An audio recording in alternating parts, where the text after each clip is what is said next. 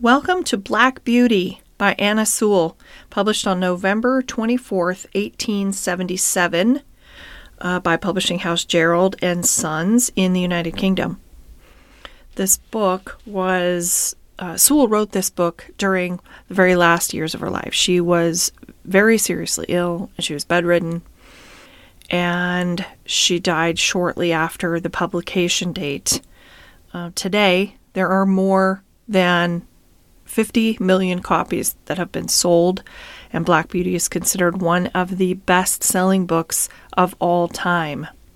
I think it's really interesting that Sewell did not write this as a children's book. Her intention was to teach people how to treat others with kindness and sympathy and respect.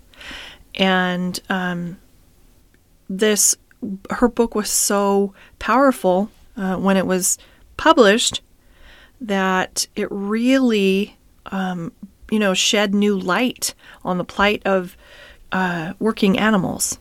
And it was said to have been instrumental in abolishing the use of the check rein, which you'll read as we go in here. It was just a horrible strap used to keep horses' heads high.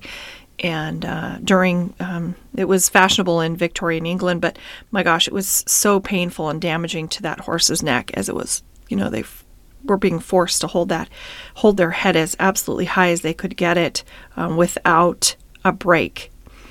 I hope you enjoy listening to this as much as I am going to enjoy reading it for you. And there are, I believe, 35 chapters in this little gem. So settle in and enjoy. Thanks for listening.